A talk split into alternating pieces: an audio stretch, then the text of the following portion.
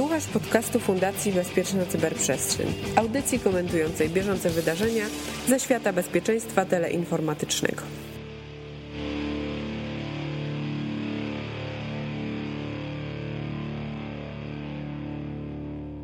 Dwa do potęgi szóstej to 64. Piękna, okrągła liczba. A przed tobą jubileuszowy 64. odcinek podcastu Cyber Cyber. Przed mikrofonami Adam Hertle, Mirek Maj. Cześć. I Łukasz Jachowicz. Była sobie taka firma, Komodo Certificate Authority w 2009 zostali oskarżeni o tym, że wydali certyfikaty dla stron wykorzystywanych przez malware i nie spieszyli się z wycofaniem tych y, certyfikatów. W 2011 padli ofiarą ataku i komuś wydali kilka e, certyfikatów, kto tych certyfikatów dostać nie powinien. No i generalnie zdarza się to nawet najlepszym, bo, bo, bo duże ataki malware'owe e, często wykorzystują certyfikaty SSL, które no nie do końca powinny zostać im przyznane.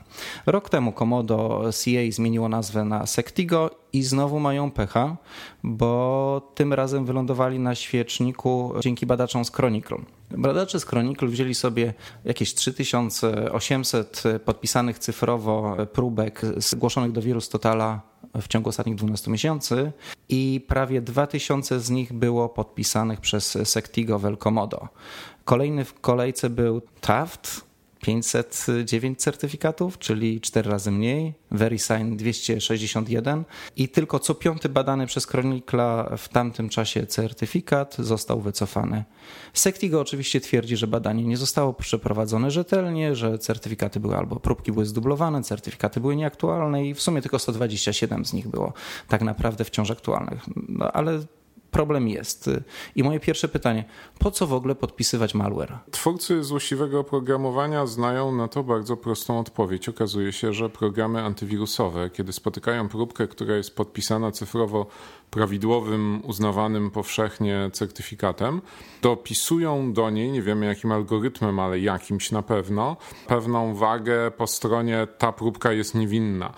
I statystyki pokazują, że faktycznie to skutkuje tak jak chociażby w przypadku ataków Locker Goga, te próbki tego ransomware'u, który zaatakował wiele firm na całym świecie i, i poszyfrował im dyski, były podpisane cyfrowo prawidłowymi certyfikatami, aktywnymi w momencie ataku, wystawionymi zresztą właśnie przez Sectigo i na Virus Totalu, mimo iż one zawierały zupełnie niespakowany i niezaciemniony kod, dostawały zero trafień na całej puli programów antywirusowych, więc o ile do tej pory te próbki podpisane cyfrowo faktycznie można było odróżnić jako zaufane od tych próbek, które podpisane nie były i pewnie każda próbka niepodpisana mogła zostać uznana z góry za podejrzaną, no to wydaje się, że podobnie jak z zieloną kłódką w przeglądarkach, powoli możemy przestać ufać podpisom cyfrowym, bo skoro złodzieje mogą sobie podpisywać swój malware cyfrowo zaufanymi certyfikatami, to gdzie jest w ogóle sens tych certyfikatów? Znaczy, wydaje mi się, że sens certyfikatów powoli jako Web of Trust stracił znaczenie jakiś czas temu.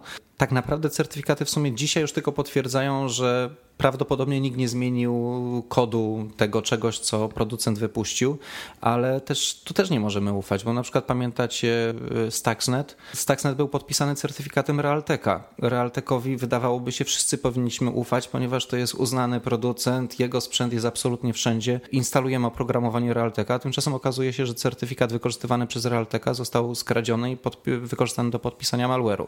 Znaczy ja od razu bym powiedział tak, że myślę, że chyba jednak do konkluzji takiej, że te certyfikaty nie mają sensu, nie powinniśmy, znaczy możemy dojść, no, możemy to jakby dyskutować, ja bym się do końca z tym nie zgodził, ale rzeczywiście narasta, bo to wspomniałeś Łukasz o Stuxnecie, czyli już co blisko, niedługo będziemy mieli dziesiątą, w przyszłym roku, tak, dziesiątą rocznicę, jeśli dobrze pamiętam, także stare historie. Problem polega na tym, że to zjawisko podpisywania w sposób nieautoryzowany, bo żeby to powiedzieć, że nie nieprawdziwymi, bo one są prawdziwe, tak, i właśnie na tym to polega ten, ten problem. Nieautory... Sposób nieautoryzowany e, certyfikatami stało się masowe. I na tym polega problem, bo to w ogóle jest e, mechanizm, który został wdrożony przez różnych ludzi od bezpieczeństwa, ale również e, tych, którzy no, dbają na przykład o bezpieczeństwo systemów operacyjnych, gdzie też wymagają, żeby po prostu każde oprogramowanie tak, było podpisywane, zanim zostanie włączone w ekosystem systemu na przykład operacyjnego. W ogóle ciekawostka jest taka, że, że dotarłem do raportu, jeśli dobrze pamiętam, pamiętam Trend Micro, z którego wynikało, że co, co ciekawe, oprogramowanie, które jest niezłośliwe, jest rzadziej podpisywane w ogóle w tej chwili niż oprogramowanie, które jest tym malwarem. Tak, do, do, do tego już doszło, że ci, którzy ten malware wypuszczają, wiedzą dobrze, że to jest mechanizm, który może przyblokować ich w dotarciu do systemu zainstalowanego. Różny malware, tak, bo to też są różne statystyki. To zdecydowanie mocniej to wygląda przy jakichś bankerach, przy trojanach, ransomware na przykład już trochę, trochę mniej, ale niektóre, gdzie, no bo to jest też koszt dla tych, którzy to atakują. Te, ten certyfikat to jest usługa w undergroundzie, tak? Więc ona też jest optymalizowana w, w użyciu. Trzeba było też zrobić całą kategorię malware'ów, różnych typów malware'ów e, i zobaczyć, że też ten poziom podpisywania e, jest różny. No i jeszcze warto pamiętać, że te certyfikaty, o których e, mówimy, akurat były wykorzystywane do podpisania oprogramowania, ale mamy też certyfikaty SSL-owe do zwykłych stron internetowych, które możemy dostać za darmo, po to, żeby tam teoretycznie zapewnić sobie informację, że rzeczywiście łączymy się z tą stroną, którą się łączymy. I tego typu strony też są wykorzystywane do dystrybucji malware'u, czy do e, dystrybucji tam dodatkowych modułów do malware'u. I tu już w związku z tym, że te certyfikaty najczęściej można dostać za darmo, to, to tak naprawdę certyfikat już nam nic nie mówi. Po, powoduje tylko tyle, że mamy włączone szyfrowanie, dzięki któremu teoretycznie trudniej jest podsłuchać daną komunikację, ale nie mówi nam, że ta osoba, z którą się łączymy, została zbadana, że jest dokładnie tą samą osobą, za którą się podaje. Mamy taką informację, łączymy się z taką stroną i ok, przeglądarka mówi, tak, to jest właśnie strona o takim adresie, koniec, kropka. Te statystyki, które Miku przytoczyłeś, że złośliwe oprogramowanie jest częściej y, podpisane prawidłowo niż oprogramowanie niezłośliwe, pokrywają się z tym, co widzimy w analizie stron wyłudzających dane do logowań do banku, atakujących polskich internautów, gdzie na jakieś 600 kilkadziesiąt stron chyba tylko trzy były bez kłódki. Więc wydaje mi się, że przechodzimy ze świata, gdzie szukaliśmy kłódek i, i, sprawdzaliśmy podpisy cyfrowe, do świata, gdzie nie obecność tego zabezpieczenia świadczy o bezpieczeństwie, lecz jego brak świadczy o niebezpieczeństwie. Tak? Więc dzisiaj powinniśmy ostrzegać ludzi, nie, nie używaj stron, na których nie ma szyfrowania i nie, nie używaj programów, które nie są podpisane.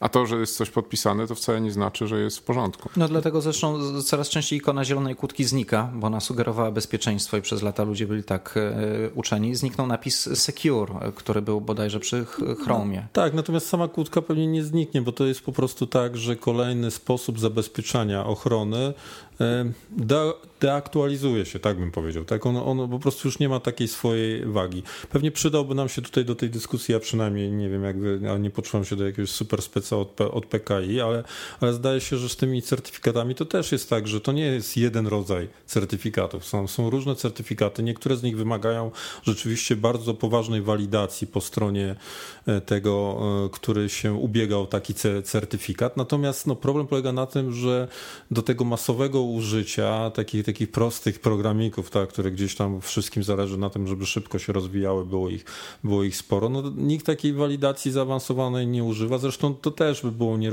nie do końca rozwiązane, bo w przypadku no, wspominanym przez ciebie Taxneta to zdaje się, że firma e, z Tajwanu, która zresztą to on dwa razy był podpisywany w różny sposób, tak?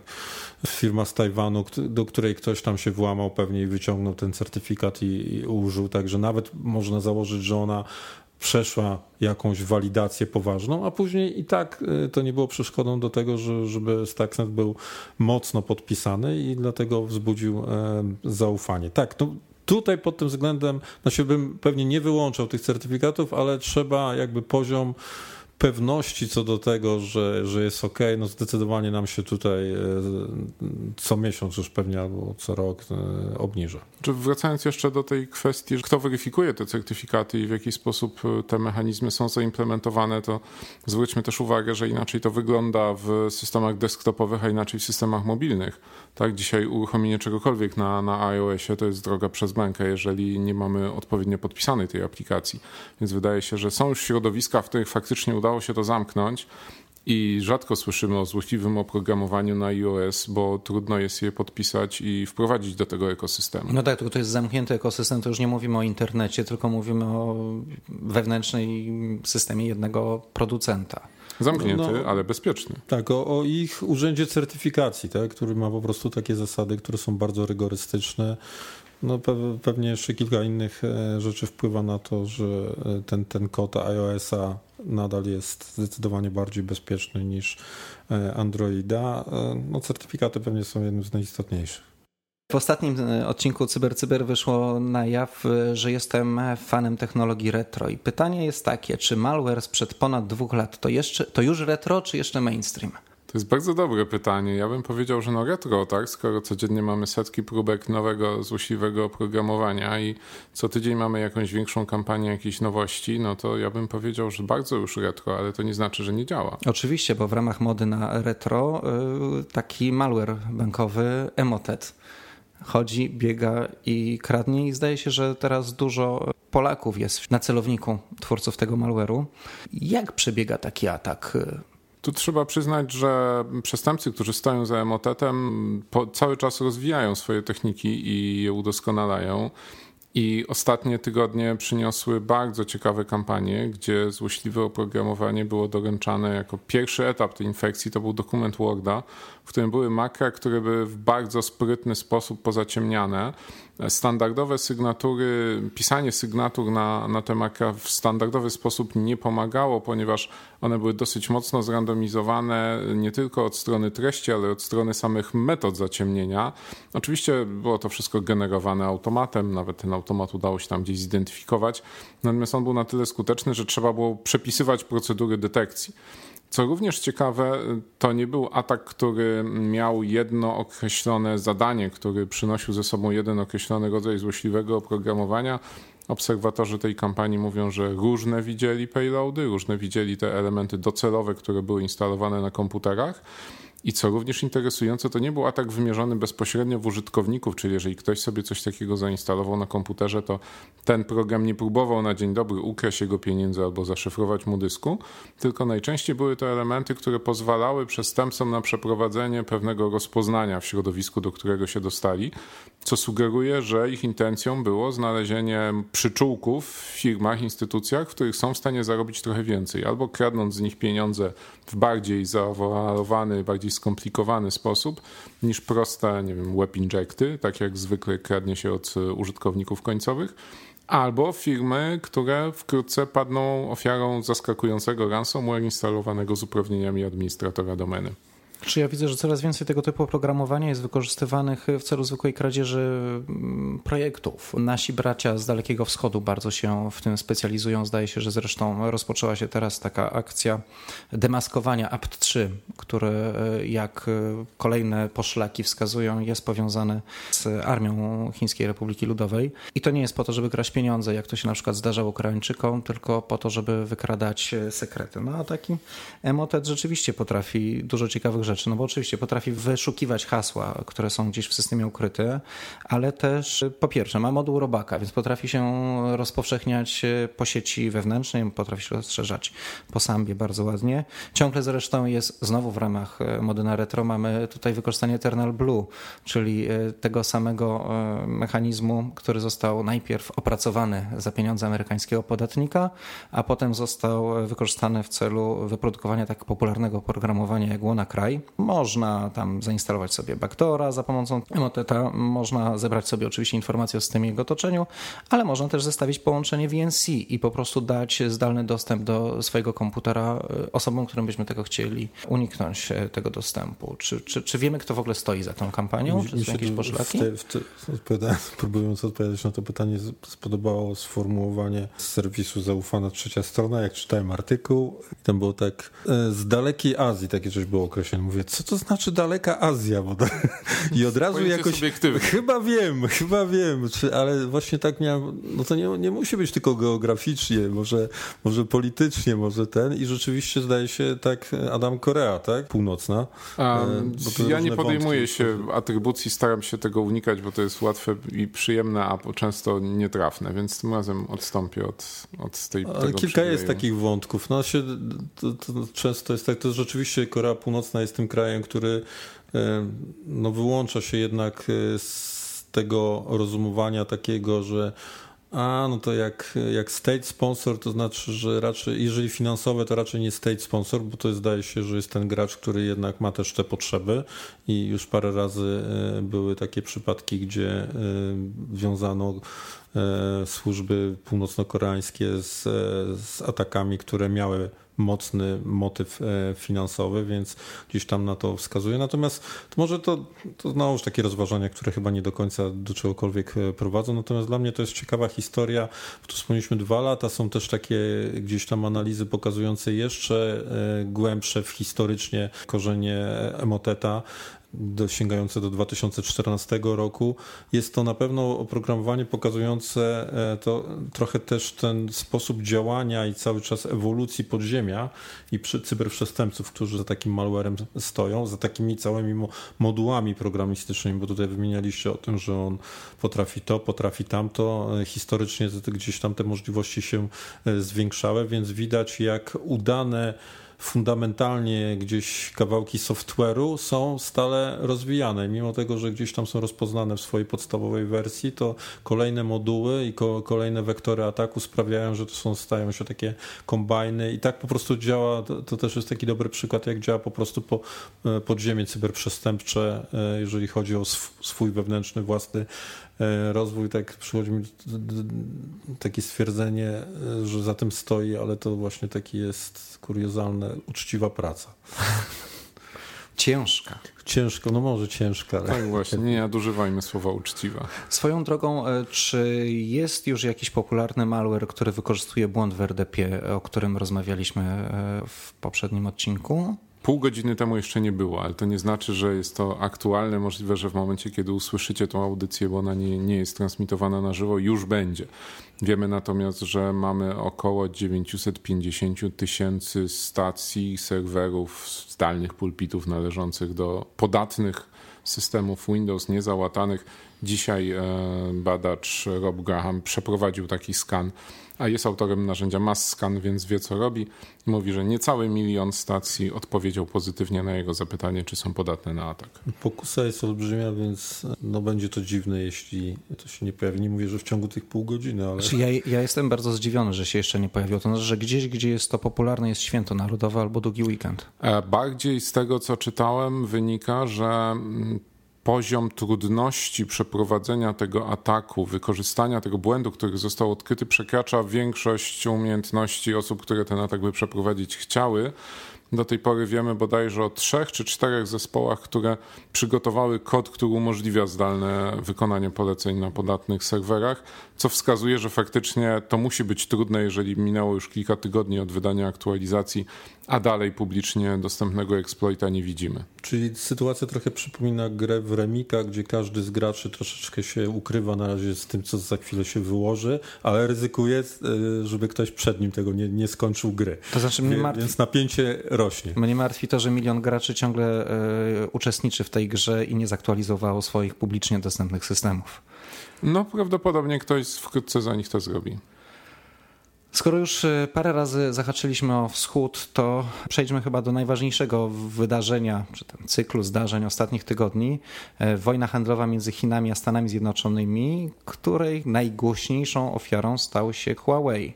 Zaczęło się już jakiś czas temu, bo tak naprawdę pierwsze informacje o tym były parę lat temu, jakoby sprzęt chińskich firm ułatwiał Chińczykom kradzieże danych. Potem, chyba w zeszłym roku, pojawiły się oficjalne ostrzeżenia. W Czechach chyba było takie na, na, na najwyższe um, i równie ofi, oficjalne Co, dementis. Trochę się tak skończyło, że jako pierwsi zdali się, zdaje się, że zostali pozwani do sądu przez Chińczyków. No, generalnie były również równie wysokie oficjalne informacje, że nie ma się czego bać, także że był wtedy mniej więcej remis. W końcu kilkanaście dni temu prezydent Donald Trump zakazał amerykańskim firmom robienia interesów z tak zwanymi zagranicznymi wrogami. Swoją drogą to takie określenie troszkę przypominające mi zagranicznych agentów, e, którzy są dość popularni w Rosji. Jako jednego z wrogów, bo powstała specjalna lista tych zagranicznych wrogów, wskazano Huawei, który, przypomnijmy, nie jest wyłącznie producentem modemów i, i telefonów komórkowych, ale też na przykład kamer, które mogą służyć do inwigilacji, e, ale też potężnych rozwiązań dla operatorów telekomunikacyjnych. To znaczy nasza infrastruktura również Huawei stoi. Od razu też się Nasza, pojawi... czyli? Znaczy nasza, ta, z której korzystamy jeżdżąc po Polsce i Europie, nie będę wnikał, który operator częściowo, co ma. Tak, częściowo. Huawei ma swoje biura w Polsce, jest tutaj aktywny, więc podejrzewam, że coś udało się sprzedać i zaimplementować. No ale pojawiły się informacje, że Google cofnie Huawei'owi licencję na korzystanie z Androida. ARM Holdings też e, zakaże Huawei'owi korzystania ze swojej architektury procesorów. Pojawiły się informacje, że nowe rozwiązania Huawei nie będą mogły korzystać z kart SD, nie będą mogły czytać plików. Na iPhone już od dawna tego nie mają. Też robione, w, też robione w Chinach, chciałbym podkreślić, przypadek. E, I, i, I że zniknie ikonka o kompatybilności z sieciami Wi-Fi. I takie pytanie, czy to już jest wojna? Znaczy to już chyba od dawna jest wojna, ale rzeczywiście ten krok e, sprawił, że to jest bardzo mocna wojna w tej chwili, moim zdaniem się e, z, zrobiła i co ciekawe pojawiły się nawet takie komentarze i różne rozważania, czy to nie jest sytuacja, w której Huawei może mieć poważne w ogóle problemy z przetrwaniem. Do tego stopnia te rozważania jakby się sięgają, że czy firma od strony ekonomicznej w ogóle to wytrzyma, bo te rzeczy, o których Łukasz przed chwilą mówiłeś, y, no to one sprawiają, że z punktu widzenia użytkowników już zgadzam się, że tutaj jakby routery, czy przede wszystkim z tą technologią 5G związane, to jest absolutnie krytyczna sprawa, jeśli chodzi o potencjalne zagrożenia. Ja nie mówię o Huawei, tylko o w ogóle jakąś analizę ryzyka, jakąkolwiek te, te technologię, no to często dla, dla tych firm, no, dla Huawei, to, to sprzedaż taka detaliczna, na przykład telefonów, no to też jest przecież kawał, kawał rynku i teraz jak sobie wyobrazimy, że tego wszystkiego mogłoby nie być, a dużo wskazuje na to, że to nie są pogróżki, tylko tak naprawdę może się e, stać, no to jest prawdziwy problem. Ja, ja często w takich sytuacjach, takich zagrożeń na, na, na poziomie państwowym lubię sobie spojrzeć na to, jak wygląda na przykład sytuacja właśnie ekonomiczna. No najprostszym sposobem sprawdzenia to jest zobaczyć, jak się trzymają na giełdzie.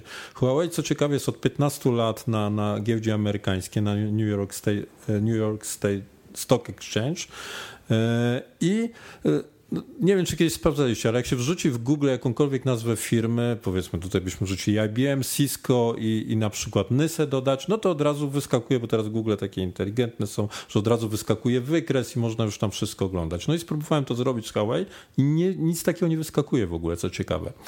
Że już do tego stopnia widać, że pewne, pewne rzeczy się e, dzieją. Co więcej, Huawei zapowiedział, że w ogóle e, szykuje się do enlisting, jeżeli chodzi o giełdę amerykańską czyli nawet jest to planowane konkretnie na początek e, czerwca. Ciekawe, czy dojdzie do, e, do skutku. Więc te rozważania na temat kondycji ekonomicznej chińskiego giganta moim zdaniem są poważne. Natomiast sprawa jakby bezpieczeństwa to absolutnie tutaj też jest ważna, chociaż no, to jest typowa, typowa jakby wojna ekonomiczna w tle z, e, z argumentami z bezpieczeństwa. Tak? Ta, taka jest moja opinia na ten temat. Warto tutaj zauważyć, że ta historia się dosyć ciekawie rozwija i trudno powiedzieć, czy więcej tam jest polityki, ekonomii czy technologii, bo mieliśmy na przykład jednego dnia komunikat, że Android wypowiada umowę Huawei'owi i od razu podniósł się wielki lament, co teraz z aktualizacjami co z nowymi Huawei'ami a Huawei uspokajał, że wsparcie dla telefonów istniejących będzie istniało dalej. I następnego dnia okazało się, że Android przywraca wsparcie Huawei'owi, ponieważ interpretacja pewnych dokumentów rządu amerykańskiego, które dotyczyły tej współpracy, została zmieniona oficjalnym jakimś kanałem i teraz okazuje się, że już jednak mogą współpracować. A potem inne firmy podniosły, że też muszą zerwać umowy współpracy z Huawei'em. Okazało się, że ARM, który, który produkuje procesory i, i licencjuje te, licencjonuje te procesory, też musi wypowiedzieć umowy Huawei'owi. Wydaje się, że, że jest to raczej forma nacisku politycznego i ekonomicznego i tak naprawdę kwestia negocjacji między tymi krajami, no bo skoro jednego dnia można tą umowę wypowiedzieć, a drugiego ją przywrócić, no to wydaje się, że kwestia dogadania się tych podmiotów. Pytanie, czy będzie wola, aby się one dogadały. No i zobaczcie, jakie to jest trudne w ogóle w samym, e, no jakby w samych Stanach, tak? Te, te, te gdzieś tam to próby dogadania się. A teraz dla mnie to ciekawy wątek, który tutaj powstaje, to to, że no oczywiście wiemy, jak Amerykanie działają, wiemy dodatkowo, jak, jak prezydent Trump działa. Tutaj jakby miejsca na konsultacje, ja tutaj e, nie znam szczegółów, ale nie, nie widzę za dużo. Oni po prostu tak decydują i problem polega na tym, że w pewien sposób chcąc, nie chcąc narzucają po prostu te decyzje swoim sojusznikom, tak? To cały czas się mówi o tych naciskach, tak? I to właściwie są w praktyce też konieczne decyzje u wszystkich sojuszników. I ja się zastanawiam, kiedy, jak długo oni jeszcze wytrzymają. Tak? I kiedy ktoś powie po prostu, no już stop, no my już nie nadążamy, tak? bo nawet nie wiemy dokładnie, jak e, w sposób formalny taką, takie strategiczne rozmowy czy, czy komunikaty wypuszczać, bo to zaczyna być e, kłopot. To ciekawe w ogóle, nie wiem, czy zauważyliście, że ostatnio w ogóle wszyscy też na potęgę oczywiście szukają dziury w, te, w, te, w, tym, w tym Huawei, no i znaleźli. Vodafone znalazł e, dziurę w, w routerach e, i to było w 2011 czy 2012 roku. Tak? E, w swojej próbie implementacji e, te, te telekom, jakiegoś projektu telekomunikacyjnego e, we, we Włoszech, a no już troszeczkę mnie rozbroiło fakt, że to była dziura, zgadnijcie w jakim protokole.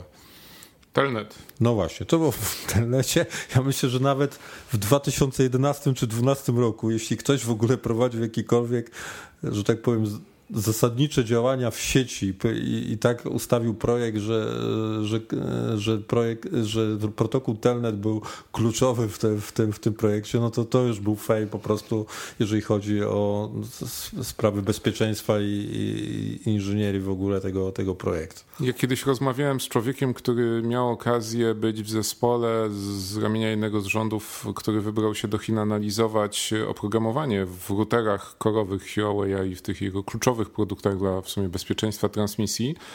I jego, w jego opinii trudno mówić o intencjonalności złej jakości kodu bo trudno, znaczy wyjątkowego wyrachowania wymagałoby stworzenie gigantycznych objętościowo programów, które po prostu są fatalnie napisane z punktu widzenia troski o, o samą jakość programowania i jego zdaniem te błędy, które w nich są odkrywane, wynikały po prostu z niechlujności.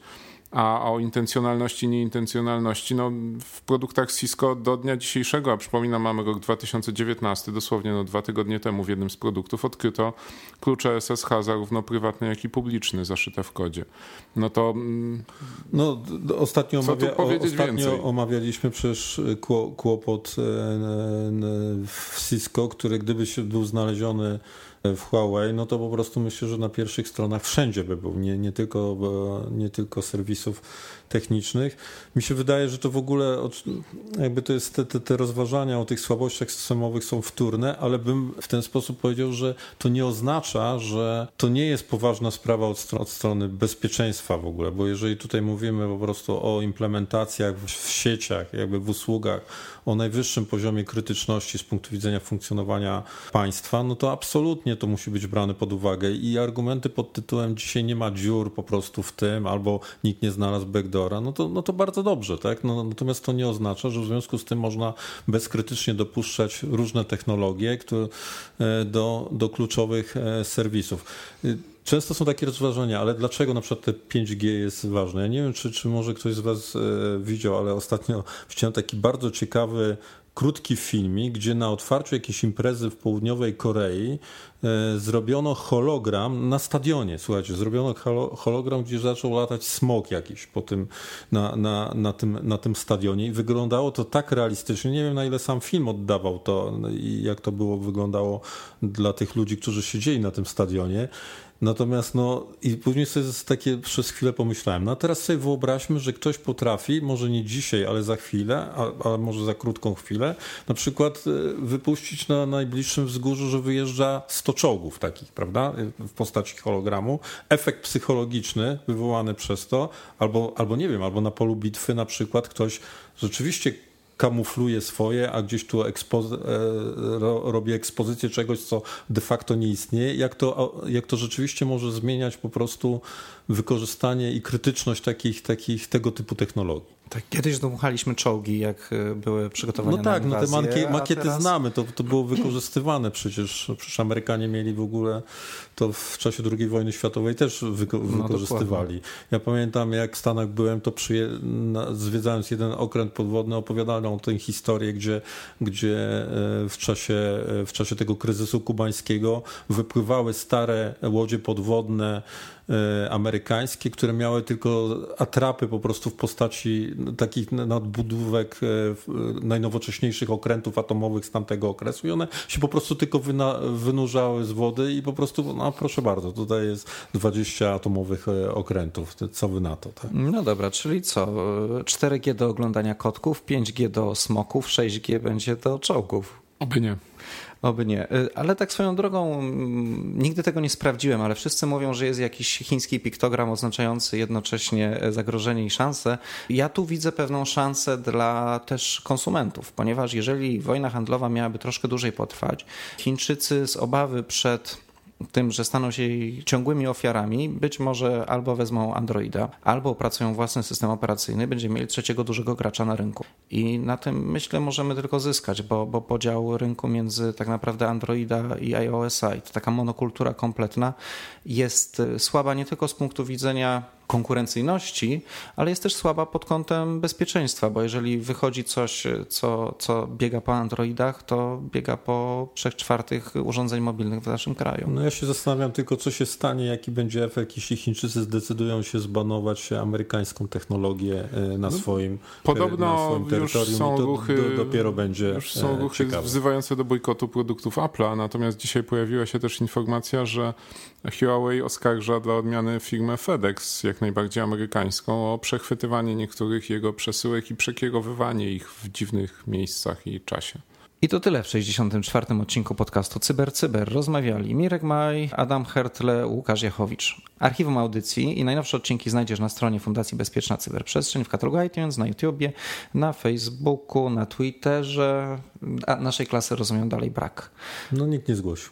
Dziękujemy i do usłyszenia.